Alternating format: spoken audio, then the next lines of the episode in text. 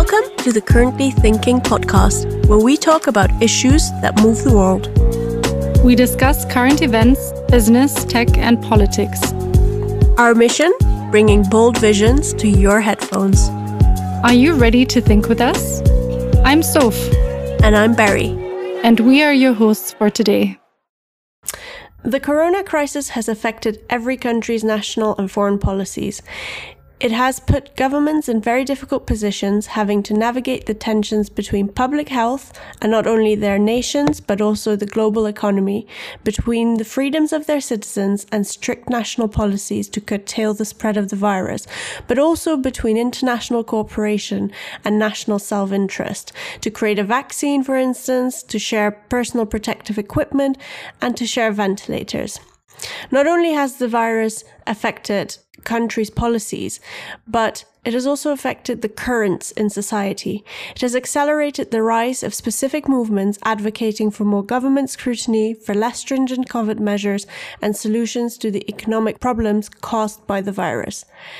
We see extremist views from across the political spectrum taking part in these protests, from right wing interest groups to left wing extremists, as well as conspiracy theorists. In this episode of Currently Thinking, we want to answer the following question Is COVID driving the world towards nationalism? To answer this question, we will look at how the virus has moved the dial on nationalism from two key perspectives, namely government actions and society's reaction to those actions. We will look at how economic power, perceptions of safety and security, as well as competitive pressures, have affected countries' actions, and we will also discuss what went on in society when governments took actions. But we won't do this alone this time. We have a lovely guest in today's episode, Andrea Marinkovic. She's a political analyst and researcher and will join us in our discussion today. Welcome, Andrea. Hi, everyone. Thank you much. Thank you, Sophie, for having me with you today. Um, I'm very glad to be discussing this very timely and important issue with you. The reactions to government's um, COVID measures have been very mixed, and we've literally seen it all. Acceptance, cooperation, but you know, with some skepticism and all out refusal or denial of the legitimacy and intention behind them. And what's interesting with the COVID situation is that we can see opposing views on all sides. Uh, most starkly, tensions between uh, nationalism on the one hand and corpor- international cooperation and solidarity on the other um, different narratives that are being used across politics and society in Europe and the US. We also see other dichotomies being used. Um, for example, freedom versus restrictions and democracy versus dictatorship. When analyzing nationalism in our society, we should acknowledge that nationalism has become a central ideology and practice around the world over the past two centuries. So it is a central feature of contemporary society from, and I'm quoting here, from the structure of the state system into its units that commonly defines themselves as nation states to the potency of national movements to affirm states or challenge them. And it should be helpful to differentiate um, this uh, nationalism from patriotism, which is loosely understood as a love for one's nation. So, in contrast to patriotism, nationalism generally is considered um, to value membership in a nation more than belonging to other groups, and it gives preference to political representation by the nation for the nation. Again, a quote. So let's look at different forms of nationalism before discussing this a bit further. A certain type of nationalism is exclusionary nationalism, and it, this is seen in political parties that seek to establish um, something called ethnocracies, um, which often have themes like the apparent or supposed threat um, from migration, um, refugees, and Islam. Um, and this takes us to what underlies most of the nationalist rhetoric today um, exclusion or solidarity on the basis of ethnicity. And this is also called ethno nationalism or ex- exclusionary ethno nationalism. Another type of nationalism is populist nationalism, which tends to be highly polarizing and divisive and denies the legitimacy of alternative political positions. So, from when the virus first emerged to where we are now, with restrictions easing in some places and second waves building up in others, we've seen ethno nationalism playing out everywhere, and ethno nationalism as both exclusionary and populist. For example, US President Trump called the coronavirus the Chinese virus, and uh, then local travel advisory and later national borders were closed down, as we've discussed uh, extensively um, just a couple of minutes ago. Um, and numerous national leaders, such as Hungarian Prime Minister Viktor Orban, but also voices from political and underground far right groups, for instance in Germany and Serbia, explicitly claimed that the spread of the virus was linked to immigration, and some used resulting policies to bolster their argument that indeed migration should be restricted and borders should be closed. Also, in the context of supplying medical equipment and staff, we saw an initial response where, even preceding border closings, international export of masks and other tools was stopped, and a sentiment of everyone for themselves really prevailed. And of course, we cannot neglect the fact that a country may reasonably choose to keep some equipment for itself without nationalist intentions. But the national rhetoric of heads of states made it clear that they will do everything in their power to protect their citizens, the nation first, which clearly sends and has sent an ethno nationalist message. This was, of course, picked up by Eurosceptics, um, but also pro EU leaders, respectively, and has been used to either question, on the one hand, or support, on the other hand, um, the purpose and functioning of the EU as a whole, and to question whether international solidarity in general is possible or not. A leader of a Polish ultra nationalist group said that the EU had been unmasked by the pandemic, a union undone by the initial national hoarding of medical supplies and refusal of wealthy northern states such as Germany and the Netherlands to consider corona bonds to share the debt burden of harder hit countries like Italy. And a Serbian politician said that the crisis caused by the coronavirus epidemic shows once again that the EU is unable to function and that the values on which it is based are absent in practice. Quite harsh words. These were, of course, picked up by international. These were, of course, picked up by intergovernmental organizations like the European Union and the World Health Organization um, and led to a series of heated debates around the risk of pursuing exclusionary and thereby short sighted measures and the need for showing European, international, and global solidarity. And soon after this, um, governments across the world actually formulated individual strategies that assured cooperation and assured others of their intention for solidarity and mutual support, which could then be seen in medical staff, equipment, know how, and even patients being transferred across national borders. But it still remains to be seen whether the solidarity will be further realized through actions that are not only self serving or look good, but demonstrate real commitment, however that would look like. A contentious question in this regard is whether equitable distribution of vaccines, for example, uh, will be ensured, or whether countries will indeed pursue, pursue an us first agenda. And Barry will talk about this a little bit more um, in the next section. But I want us to reflect a little bit more on the dichotomies I mentioned earlier uh, nationalism versus international solidarity, freedom versus restriction, and democracy versus dictatorship. So, as Barry mentioned earlier, there are many well organized groups that wholeheartedly oppose most of their government's COVID policies. And here it almost seems like some people seem to group together the notions of ethno nationalism, personal liberties, and democracy and position themselves in contrast to the government, the liberal media, and the scientific elite, saying that those make a mistake in showing international solidarity and imposing COVID restrictions and are trying to establish a COVID dictatorship. It's going to be really interesting, but also very frightening to see how different groupings spreading across the entire ide- ideological spectrum are coming together under those slogans And generally, polls are showing a decline in support for far right political parties in Europe and people's desire to indeed be free and even more freely um, and move more freely across Europe. But it's still likely that the narratives used in this pandemic will further mainstream ethno nationalist rhetoric in politics and in society more broadly.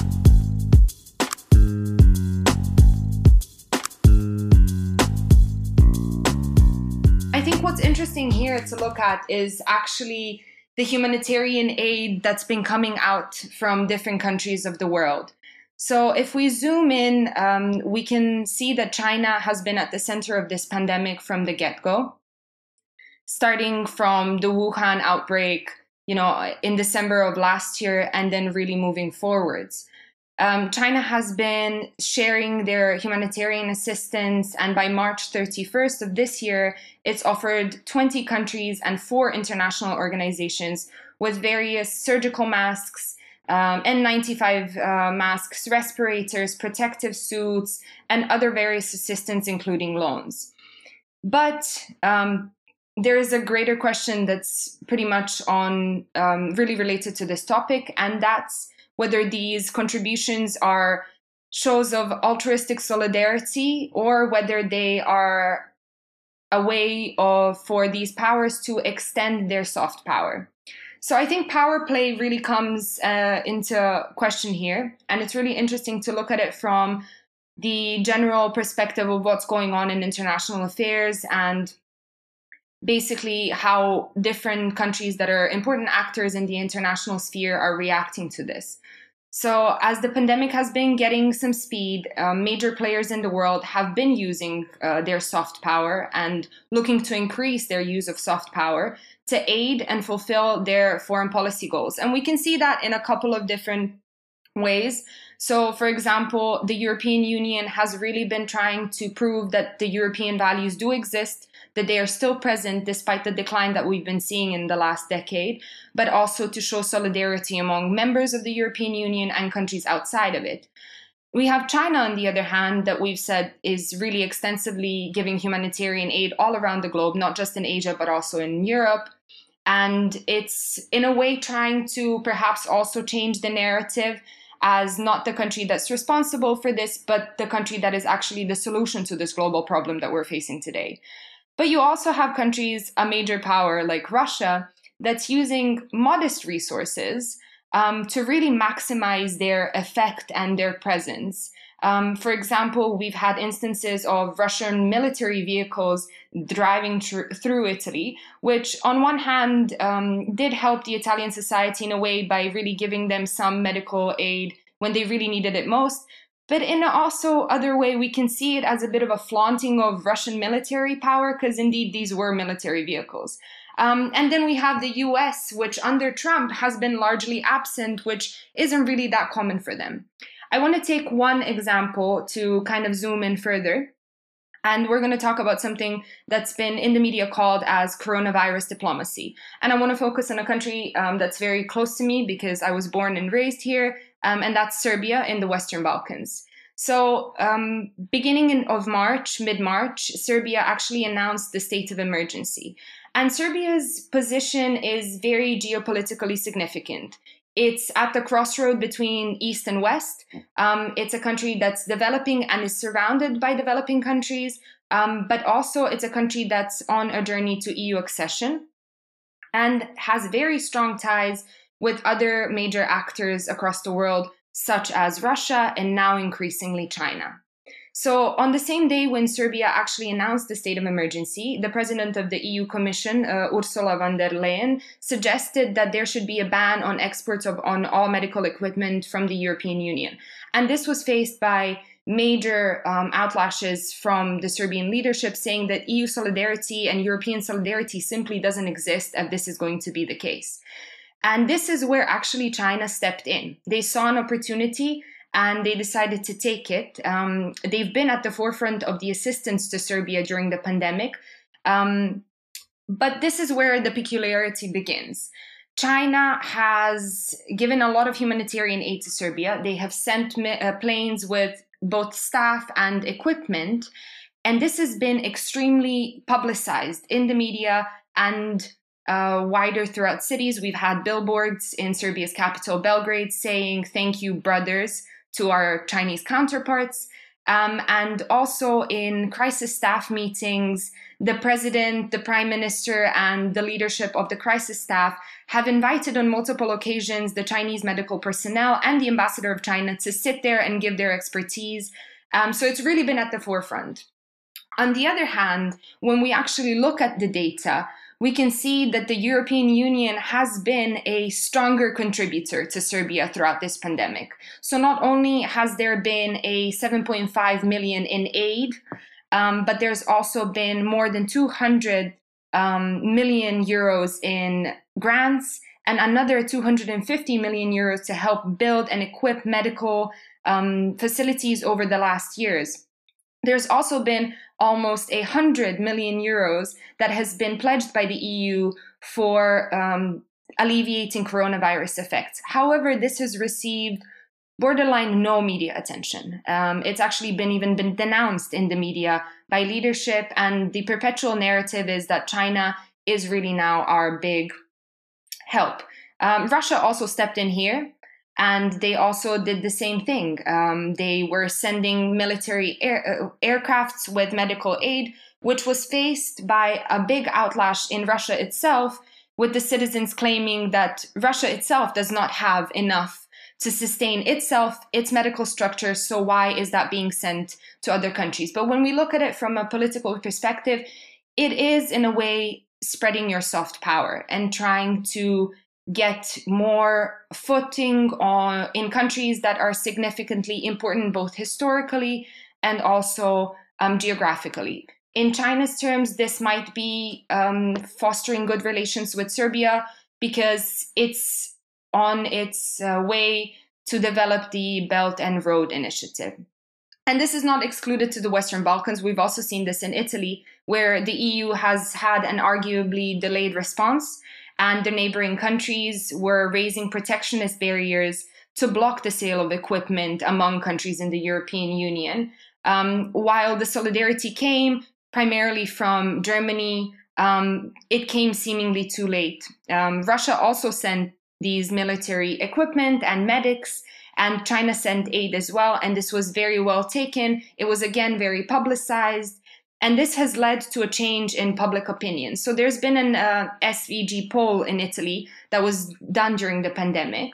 And now 52% of the pollers have uh, said that they actually see China as a friendly country, which is a 42% jump from last year. So last year, China was at 10% friendly and now it's at 52. It's the same with Russia that jumped from 15 to 32, um, whereas the US who's been virtually absent from this global discussion and solidarity, um, has gone down to 17 from 29. The interesting shift is within the European Union itself. Um, Germany is now seen as hostile by 45% of pollers. Um, the same is with France. It's seen as the enemy of the Italian people by 38% of the people who were polled.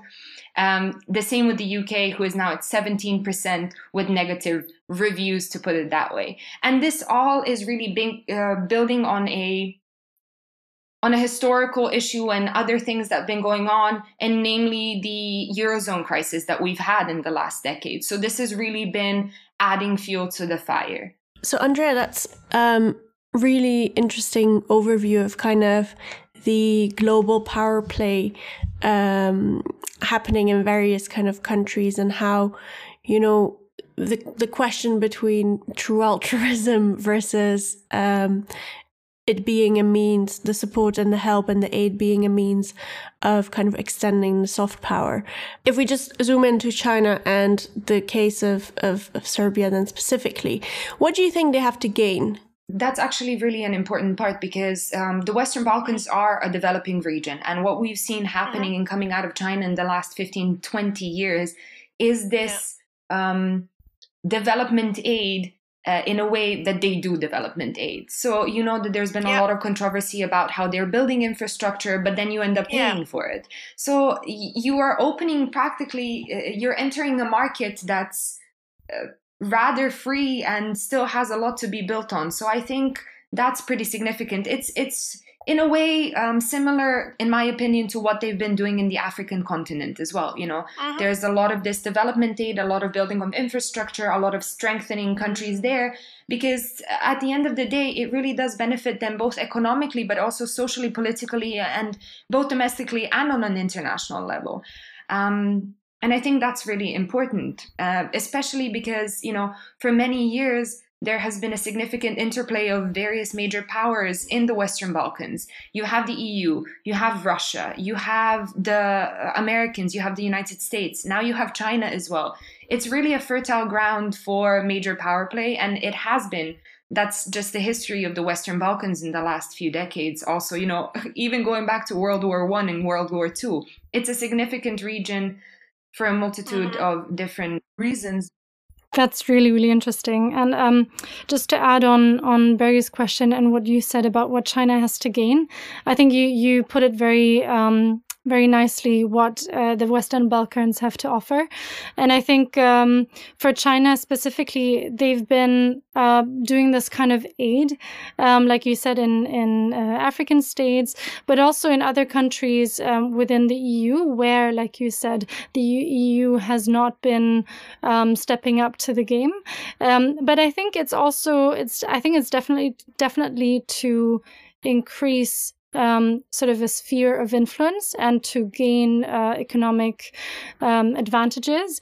Um, but I think it's also in an effort to weaken, in a way, um, European cohesion or European cooperation, because what you can see is that China, by doing these bilateral, um, you know, agreements or even trade, you know, partnerships and deals, um, actually European countries, even countries that are part of the EU, like Greece, are sometimes even acting or voting against, for instance, sanctions um, that the EU is trying to impose against China, and because and, and Greece all of a sudden, um, you know, because they're getting a port, you know, finance from China, they don't support um, the overall stance of the EU, and I think this is another strategic interest that um, I think is is that China is pursuing here.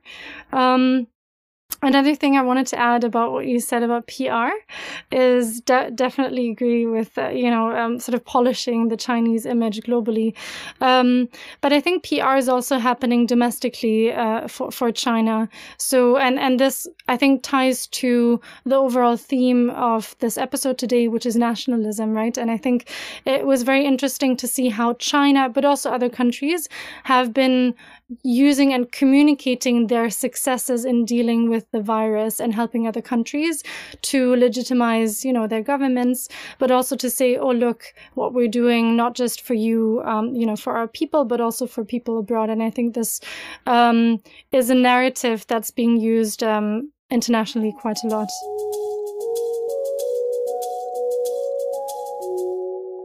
So, when we talk about COVID responses, we often are quick to judge policies as either strict or too loose or trying to pursue geopolitical goals.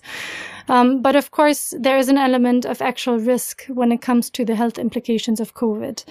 And that's why in this section, we want to take a step back and look at what the actual risk of COVID is and to what extent this um, perceived risk is shaping policies and how people are responding to this risk and resulting policies we all know that COVID is highly contagious and that as a result, it spreads like a bushfire, especially when large groups of people come together.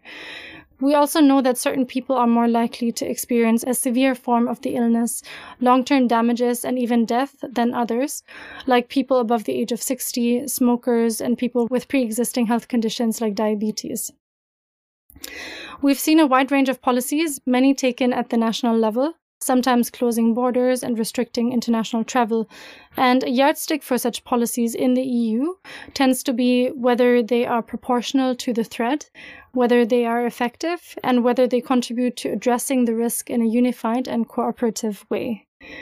This is, of course, an ideal, and studies of nationalism and authoritarianism tell us oftentimes governments use times of crisis for their benefit, for example, to increase their executive powers, to restrict people's freedoms in the long term, and to push through legislation and actions that may otherwise be rejected by parliament.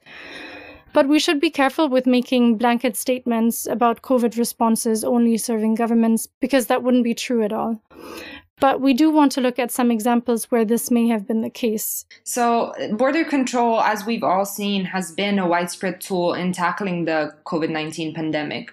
Um, as of now, 186 countries have introduced some form of border restrictions despite there being very little scientific backing of this method. And I'll come back to that in a minute. Um, and Contrastingly, only 127 countries have enacted social distancing, and in the cases where they have done, uh, it has been with weaker enforcement. So, the issue of closing borders and limiting access to particular states is interesting for a multitude of reasons. As mentioned, science only shows it's effective uh, if it is introduced at the onset of the pandemic within a country. And we've seen it can be very effective, as it was in the cases of Taiwan and New Zealand, um, two countries that have closed their borders immediately after regis- registering the first few cases. Yet, in the majority of cases, stricter border control um, simply presents as an easy tool to readily assert the authority as it impacts relatively few nationals but satisfies the need of the state to appear to provide security. Basically, it's an easy way of saying, hey, look at us, we're actually doing something about this. But when we scratch the surface and look a little bit deeper into it, um, it makes sense. Don't get me wrong, it does. Um, the COVID 19 pandemic, if nothing, has been surrounded by a high degree of uncertainty, which means that you know, we don't have all of the information that we need to be able to come up with good policies. Policymakers lack this. There has been a lot of contradictions from the onset of how is it spread? How long does it stay in your system? Can you get reinfected? Who is a group that is at risk? Um, all of these things. And this um, uncertainty that we've been faced with since the beginning of this year basically instigates fear and therefore it requires a quick and determined response for which many policymakers don't have sufficient evidence. So, going back and closing borders, it actually is a good way of showing that there is an attempt to deal with the situation.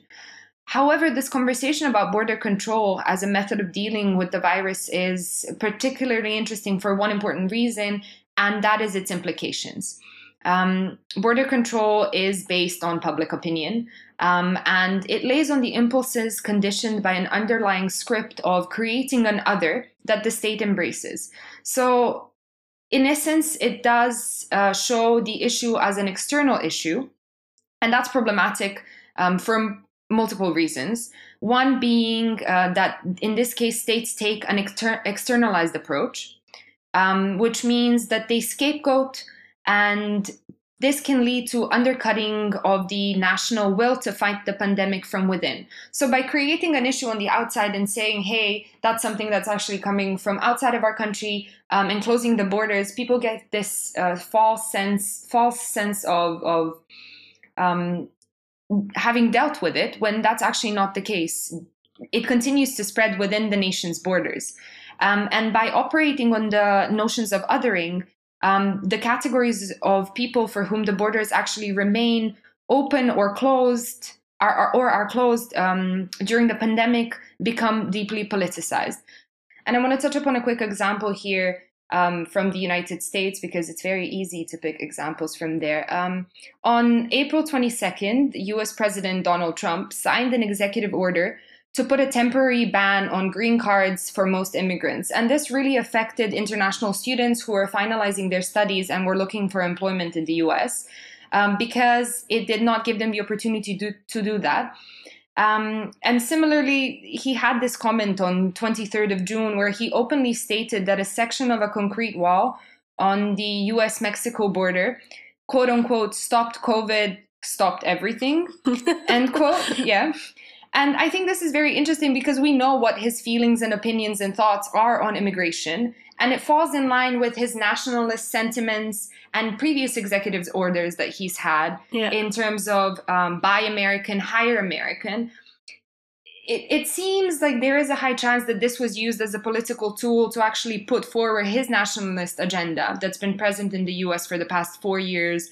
And it's realistically present all around the world. We've seen populist and nationalist leaders pop up all around the globe, including in Europe. So, this is just one example that draws on that. Um, and I think this is very important to look at also the political motivations that are present behind border control. I looked into kind of what happened to public opinion in in Europe. Um, you know, when all these various government uh, restrictions came into place.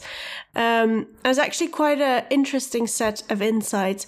Um, the Western Balkans not, was not included in this survey that I read, but there's a specific survey, and they uh, took it around April I think they surveyed around 7,000 people from um, seven different European countries. So Denmark, France, Germany, Italy, Portugal, Netherlands, and the UK. And um, the insides of it were, I don't know, quite interesting, but also I don't think you can extrapolate it to the rest of the world. Uh, it sounds like very European insight. So, for instance, on average, um, 68% of the people will, were overall kind of satisfied with, you know, government response, although depending on uh, what restrictions uh, were in place, um, and um, kind of what policy measures were taken that that you know that satisfaction was different um, the most approved measures, which is very interesting because they are kind of the most stringent ones, are the 14 day quarantine, um, the ban of public gatherings, um, and border closures that we just talked about. Um, so it's interesting that those very stringent ones were most approved, and then the measures that would least, least kind of approved is Tr- suspension of public transport. I think obviously that probably is skewed by where you live um, and how you respond to that. The ban of medical expert, I think a lot of people thought it was uh, unethical. Um, you know, using of mobile phone and uh, data and tracking that, you know, for these various COVID tracking apps and also curfews, which all I suppose are interesting measures that were taken, you know, to various extents. But those were the least people kind of didn't want those um, compared to the others. And you can also see within Europe kind of a north south divide in terms of how people thought um, thought of these various measures. So people living in more southern countries such as Portugal, Italy, and France, they were more okay with these various uh, restrictions compared to northern countries. So people living in Denmark and Germany and the Netherlands. And I, I think that's quite interesting again because those southern countries were countries with the most stringent um, sort of restrictions compared to Holland. Um, I, I, can give the example of Holland where it was much much less strict. Um, obviously, there were measures in place, but they were much much more free. So it's it's quite interesting to see those opinions you know, these public opinions. And particularly if you think about how some of the rest of the world has been experiencing this and um, what they might think of it, and specifically how specific key events such as elections can make such a huge impact on whether these various restrictions are playing in your favor or not playing in your favor, really. I think these different uh, attitudes towards restrictions also probably have something to do with the political um, attitudes or the pol- political culture and societal culture within those countries. Um, I personally don't know about um, the southern countries, but I do know that Germany and the Netherlands tends to tend to be quite liberal and sort of focused on individual freedoms. I think maybe Germany even more so than the Netherlands, um, especially when it comes to private data. You know, you mentioned one of the questions in the survey was um, uh, mobile tracking and so on. Um, I think those attitudes and maybe a rejection or fear of the state and state control definitely have something to do with this as well. And it, it's also part of the of the narrative that people use. Um, yeah, like let's not be controlled, let's not be, you know, um, restricted and and so on. Yeah. Yeah, I think it's definitely got to do with a lot of the political tradition in those countries. It's just um, interesting to see kind of the difference between how stringent the southern countries kind of policies have been and then still people kind of favoring those quite stringent um, guidelines. Just thinking that another uh, aspect that might might play a role in this or might help explain these differences is the perceived threat uh, and the actual threat that it posed. I mean, if you look at the numbers of people that died in Italy and that at some point, you know, corpses had to be transported, everyone was shocked by those images. Um, I think probably people living in in countries affected like this um, I think they'd actually, I, have spoken to people from India where numbers are also really, really high. And to them, the debates that we have here, although politically they're justified, they might also seem a little bit privileged, right? Because yeah. it seems like COVID is not that big a threat to us. Um, just maybe because population density is not as high and hygiene is a bit, uh, is a bit better and so on. But yeah, I think it really depends on how you perceive the disease.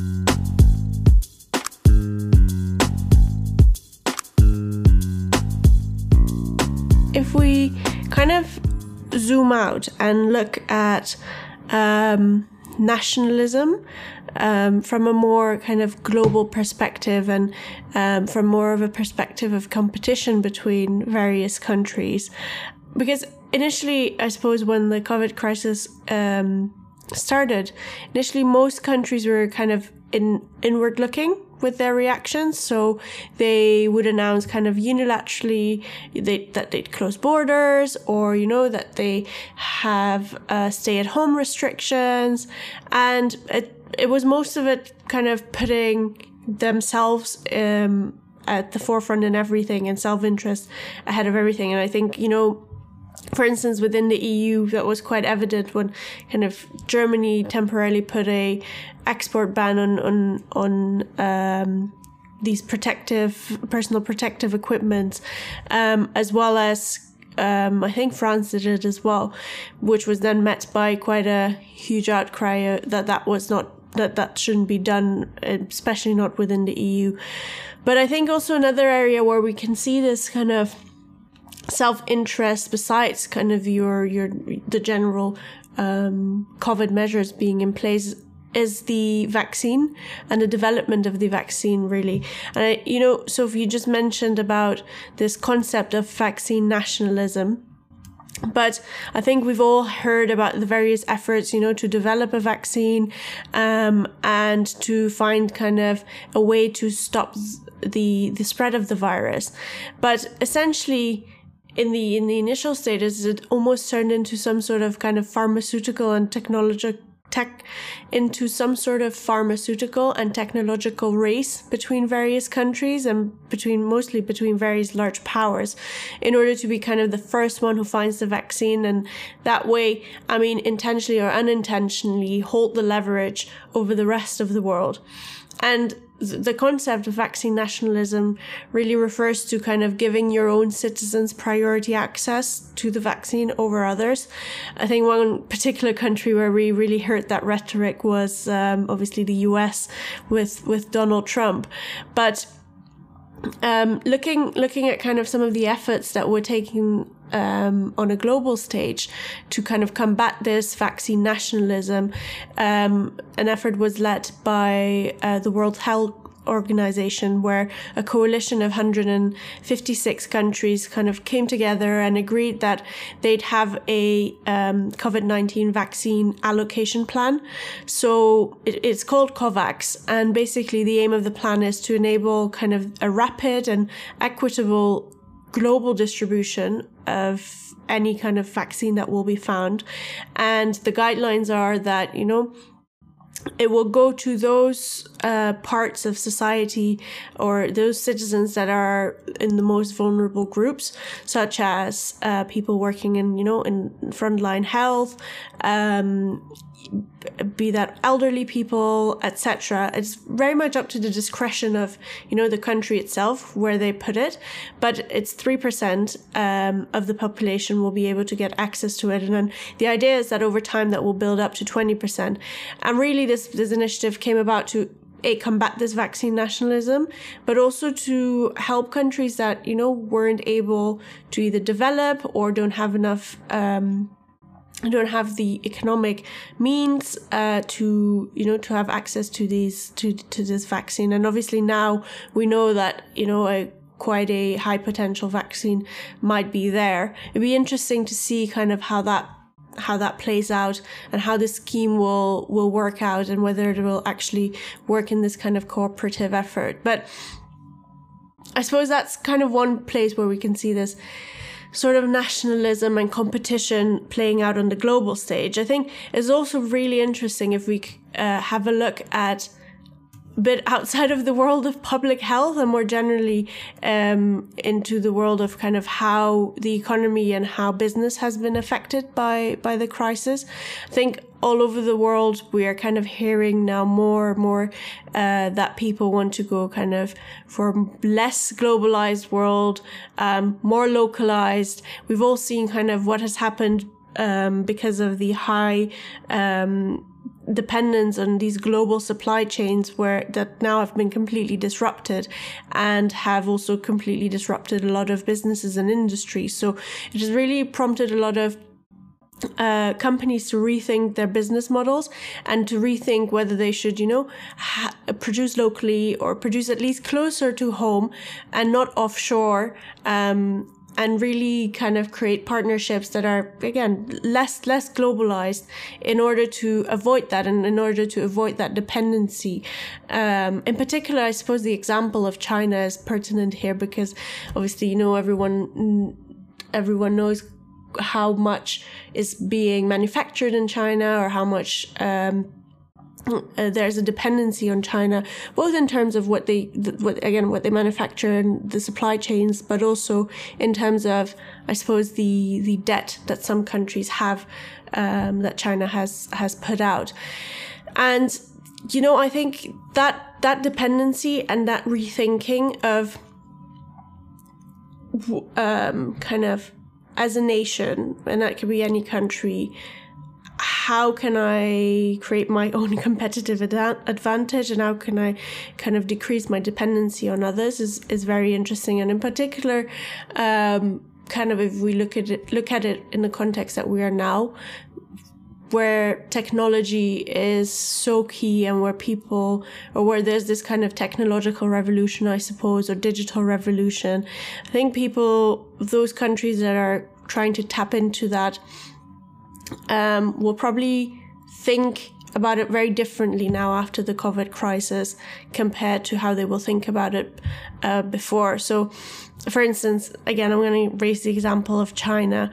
After kind of to combat with the effects of the crisis, they apparently have this 1.4 trillion plan um, to kind of ramp up any new digital infrastructure, 5G, AI, data centers, cloud, the works to to kind of a help the economic recovery of the country, but also be kind of reduce its technological reliance on on, on, on the rest of the world. Um, and I think these things that uh, talk about how specific countries react to the effects of COVID, how their business well, how their business, how their industries will be restructured, um, what kind of recovery plans they put in place, where they put their money. Um, in terms of those recovery plans, I think those will really determine kind of a their advantages vis-a-vis other countries, but also more generally um, who will be competing with who and on and regarding what. What makes it really interesting for me is kind of which countries will come out of this whole situation and how they will come out of it and what will be their priorities um, both both economically um, geopolitically um, and kind of just in general like what will be their grand vision. Because i think this is a time to reinvent yourself. Um, and i think you, what what we've really seen is that if you that a lack of leadership really sets you back from being able to define how what what's next.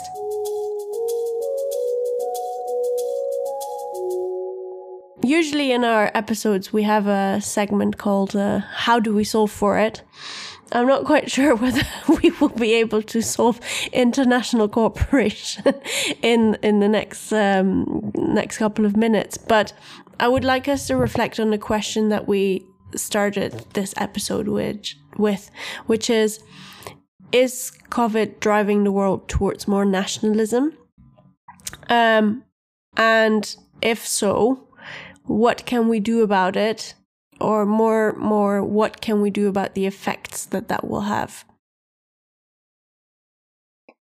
From my personal point of view, I don't think necessarily um, the COVID pandemic is driving the world towards nationalism. I think nationalism is alive and well and has been for a mm-hmm. while. Um, and this is just something that's highlighting. It's a it's definitely a symptom of that disease, but it's also a vicious circle that keeps feeding into that. Um, something that really, for me, is important in this thing is that this pandemic did actually highlight the age of division that we're currently in right now. And this ties into a multitude of things that we've spoken about you know throughout this conversation. And sophie at one point really said um, you know the media bubbles that we're in and i think that's something that's pretty important in this case is that there is a global trend that is a lack of communication between groups that are with different opinions, with different views, with different beliefs. And that just leaves us polarized constantly and continuously. You know, easiest example, just look at the US presidential election that has gone. It's very see to it's very easy to see that line in between. And I think this amplified with all of these technological advances that we have, like digital communication and social media, this group thinking um, really reinforces and feeds into the repetition of these differences. And I think to be optimistic in this situation, um, while this, you know, I read a book recently and it's pretty fascinating. It's more of an essay, but I don't know if you're familiar with the Turkish British writer um, Elif Shafak. And she wrote an essay at the beginning of the coronavirus pandemic, which I really recommend everyone reads. And it's called How to Stay Sane in an Age of Division. And it's fantastic because it reflects on a lot of the things that we've spoken about and a bunch of other stuff.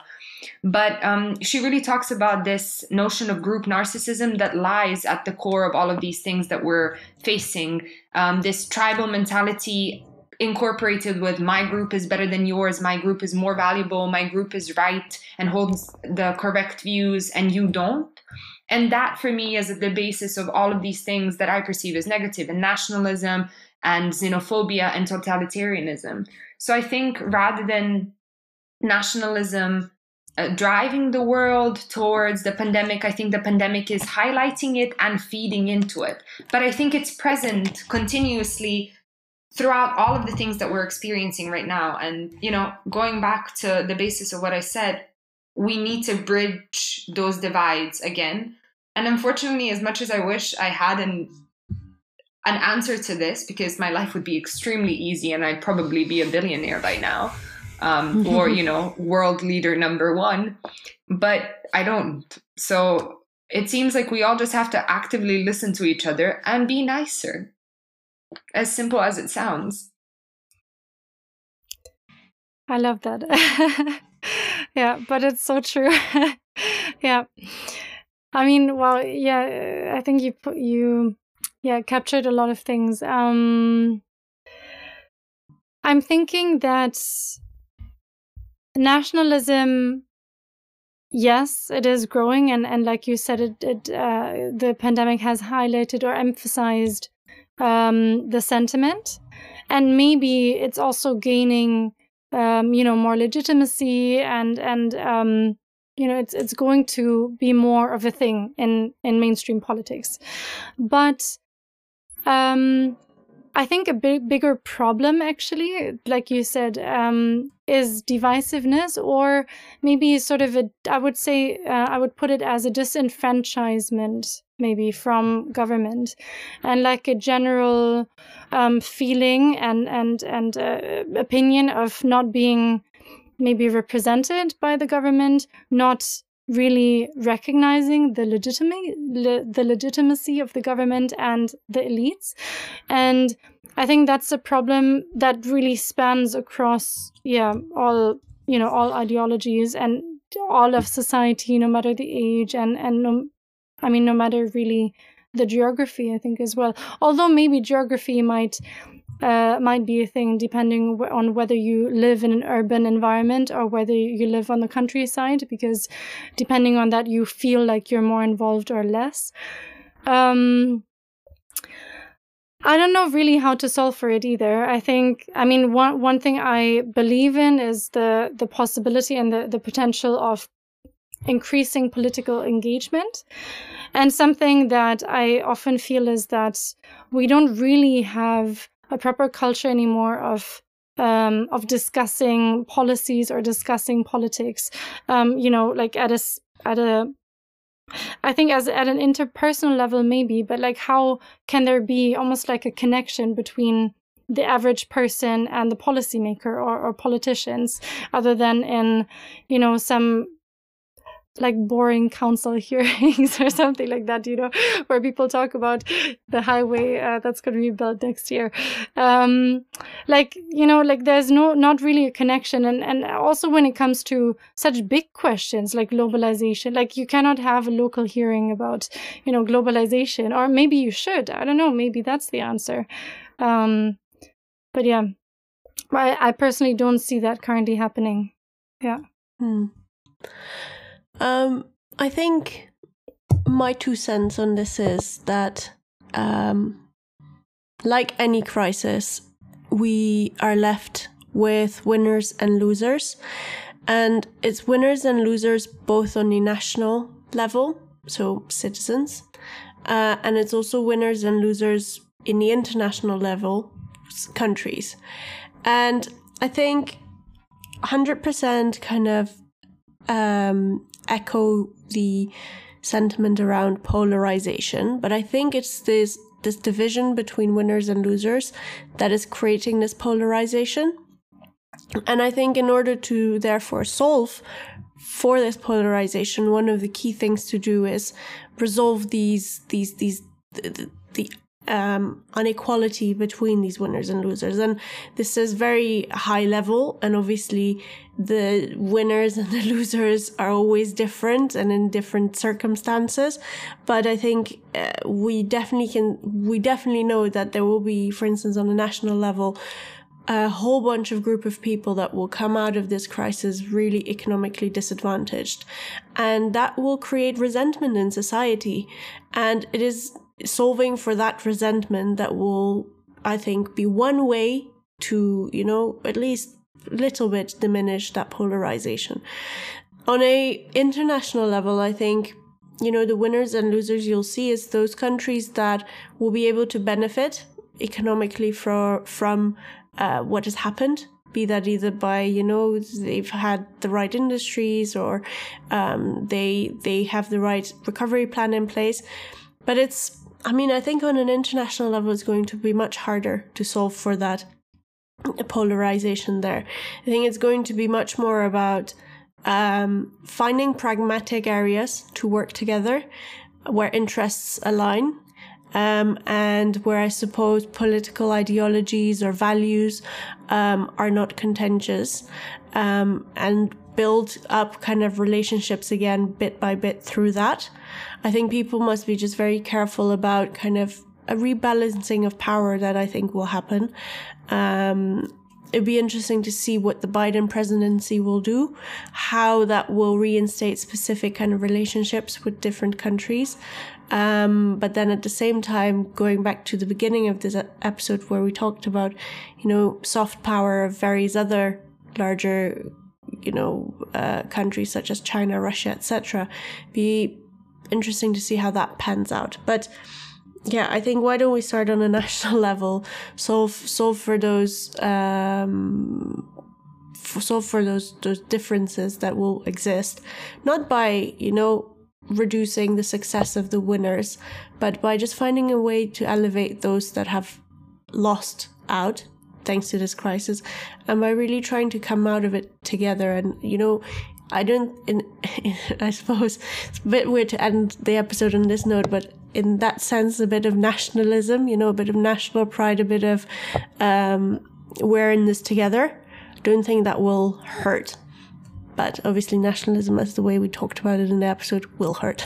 so patriotism yeah. is the way. yeah, exactly. Patriotism. That's what we need. Thank you so much for joining us today, Andrea. Um, really, really appreciated your your views and all the kind of anecdotes that you uh, you brought in. Definitely uh, great to hear from you. So thanks again. Thank you for listening to the Currently Thinking podcast, where we talk about issues that move the world. If you liked what you heard, come say hi to us on Instagram at Currently Thinking Podcast and let us know what you thought of today's episode. As always, keep being bold. Much love, everyone.